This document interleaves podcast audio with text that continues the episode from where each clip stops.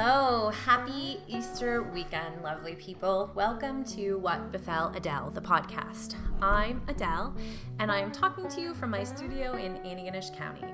On today's episode, I want to talk about the Easter dinner that I prepared. I made Hasenpfeffer. Hasen is German for hare, and Pfeffer means pepper or spiced, I think. so I cooked a German spiced rabbit stew, or the Easter Bunny. As a disclaimer here, I'm going to be interchanging uh, hare for rabbit throughout this episode. So when I say rabbit, I'm actually referring to the wild variety of Leporidae that we have here known as the snowshoe hare.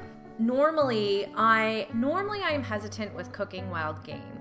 I leave that up to Adam's expertise, his passion for hunting, gathering, butchering, and preparing wild foods, as well as his experience with these things as he grew up make him more comfortable in the kitchen with stuff like deer, rabbit, duck, or bear. Myself, I am better at vegetarian dishes and the types of meat that are easily roasted, stir fried, or put in a slow cooker and forgotten about. Though I have been getting a little more skilled in the cooking department in general, I owe this entirely to my discovery and addiction to food related channels on YouTube. My current favorites are Vice's Munchies and PBS Foods Original Fare. So, a little shout out to those two wonderful sources of food entertainment. Um, also, Netflix's series The Chef's Table, specifically the episode on Francis Mallmann. The other episodes in the series are good, but Mallmann's fantastical life cooking with fire out in the open is absolutely captivating. I recommend you follow him on Instagram if you fancy seeing a badass Argentinian have a picnic in a rowboat with the Patagonian mountains behind him, or cooking all manner of things in a massive fire pit with the largest bottle of wine you've ever seen. I pretty much want to be him. I have actually watched the episode several times and hope to watch it several more. So, thanks to an increased media interest in the culinary, I've been honing my skills a little and opening up to the types of things possible uh, with complicated wild flavors. So, Adam's been tackling a pretty massive bathroom renovation, turning our two small side by side duplex bathrooms into a lovely large single bathroom, thereby initiating Operation Not Living in a Duplex Anymore. He offered to cook the rabbit for Easter, but I wanted to tackle this one with confidence and let him plug away at the reno so we could hopefully shower by Tuesday morning. So, my Hasenpfeffer was also a way of carrying on the tradition of replacing the standard holiday meal meats with wild alternatives. This tradition beginning two years ago at Christmas with a deer loin Wellington and the wildly successful bear Thanksgiving this fall and a bear loin Wellington for this year's Christmas Eve. I really love the idea of changing traditions or making our own when it comes to foods that we eat. For us, incorporating wild game into our everyday, or at least for me, um, it really started with Adam's strong connection to hunting and his extreme love of deer meat. And over time, it has really built for me a better understanding about the food that we eat, where it comes from, and the ranging issues um, of sustainability, animal welfare, factory farming conditions, and the quality of meat protein that we consume. Some would say that hunting is also more economical. I would argue that buying packaged meat from the grocery store is far cheaper uh, than the time and money that goes into hunting. However, wild game is as free range, organic as you can get, and would probably come out in the end cheaper than the alternative that is comparable in quality. Um, so, this connection to food has also led us to raising our own meat birds in the spring and keeping laying hens for fresh eggs uh, throughout the year as well. So, I would also blame this hobby on the Barbara Kingsolver book, Animal Vegetable Miracle, which was hugely inspiring to me she really had me at her description of her youngest daughter's relationship with her laying hens. Um, it's a book that I recommend to anyone interested in learning about eating more locally. Um, it isn't preachy or overwhelming, but simply an inspiring narrative about the year in the life of a family as they try to eat as locally as they can. We have also been hands on when it comes to processing our yard raised chickens. And this act of raising and then taking the life of the animal and really being close to the experience of what eating meat really means is huge. For me, it brought to light the great sacrifice uh, involved in our nourishment and our evolution as humans. And then you think about the how factory farming essentially takes out that experience for the everyday person uh, so that you can pick up a cut of meat all packaged and clean um, really be disconnected from the messy side that is required or would have been required in the consumption of meat. But i think that this disconnection from our food has really come at a way higher price and has paved the way for some pretty atrocious animal welfare conditions. Though I'm not a vegetarian, I do completely respect those who choose not to eat meat because of animal welfare concerns, but I also think that food is incredibly complicated, and even our consumption of vegetables isn't without similar issues, whether environmental or human welfare conditions. And if you have ever seen a baby fawn shoot up after a harvester has gone through a field, you know that ultimately cute things die so that people can eat.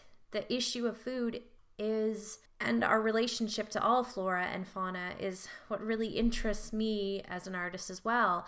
I think that we make decisions about how we want to consume and what we want to consume and why we try to make informed decisions. But you know, I still occasionally indulge in store bought bacon. I have to acknowledge my part in the grand messed up and problematic existence of being human, but it is this contradiction or duality in feeling that I find so fascinating that you can love a thing and then take its life to make yours more comfortable. It's really complicated and it is something that is actually very difficult to avoid, even if we are removed from it, even if we can't see it.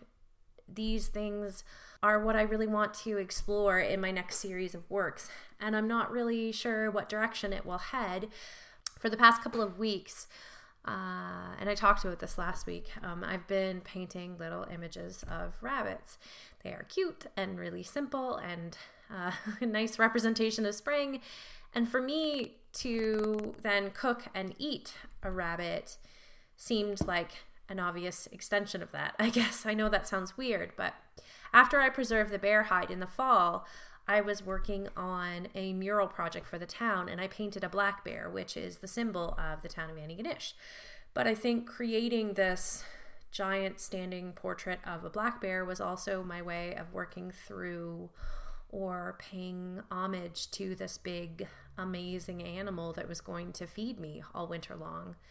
So I guess I'm just really interested in how my art has been kind of evolving into a kind of conduit to express the relationship or experiences that are really complicated and difficult for me um, that I have that I find I have no other way of expressing. I think that I can try to articulate it in an artist statement or in a podcast, but I think that the art is so much better because it doesn't have to say one thing or the other. It can exist as many different things. It can protest and it can honor simultaneously. It can express the conflict and contradiction of feeling and experience. Well, at least that would be my hope. So, on a lighter side, my Hasenpfeffer began with checking out the Meat Eater website for a good braised rabbit recipe. And from there, I did a little Hasenpfeffer research. I like to look at a couple different recipes, but the Steven Rinella recipe was perfect. Um, I'll link the recipe in the description. I loved the incorporation of clove and apple cider vinegar. I think if you were working with domestic rabbit, you could easily use white wine, but with the wild hare, the apple cider vinegar was absolutely key. Now, I did not brine the meat for a couple days, which is what the recipe called for. I didn't have that much time, but I did brine it for about two hours. In uh, the brine, which was um, an apple cider vinegar, clove, allspice, bay leaves, and onion. From there, I removed the rabbit, floured it, and then braised it in a Dutch oven. I then removed that and sauteed some chopped carrot and mushrooms, which is a little bit of a deviation from the recipe, but I wanted to get some vegetable in there. And then I added the braised rabbit back in and covered it with some with the brine, just enough so that it was covered. And then I put the cover on and put it in the oven at 250 for around two hours. After which I removed the meat and veg and then reduced the liquid on the stove top while I boiled potatoes. I then served the meat and veg over the mashed potatoes with the sauce drizzled over top. It was certainly the best rabbit I have ever cooked. My days of attempting to stir fry rabbit are over. I am learning that wild game needs a lot more time it can be a really incredibly rewarding experience to prepare and eat if you put the care required into it. But if you have ever tasted particularly gamey wild meat, you know that it can also be a really unpleasant experience. So, one of the things that I'm discovering is how to deal with those strong flavors in the meat and how to make them work. With this rabbit dish, the acidity of the cider vinegar worked extremely well with the earthiness of the rabbit and braising and then slowly cooking allowed this extremely lean and very tough meat to soften and kind of melt in your mouth. So, my advice if you are starting to learn how to cook with wild game is to look up recipes specifically for wild game, but also explore traditional ways of cooking. Learning about braising and using a Dutch oven was pretty formative for me in learning how to cook wild game. I can't tell you how many times I have tried to cook deer roast in a slow cooker because of a wild game recipe I found on a website and it never worked. It always accentuated the flavors I didn't want. I think you can use a slow cooker for things like pork or chicken because they are mild, but keep wild game out of a slow cooker. It never works like you want it to.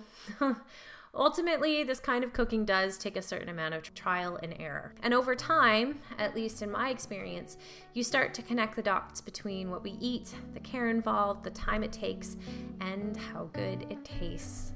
Well, thanks for tuning in. I meant this episode to kind of be a favorite things episode for Easter, but it became something a little different. I did, however, slide in some of my current favorites about food in there, so I'll share some links in the description for you if you are interested. Okay, we'll catch you next week.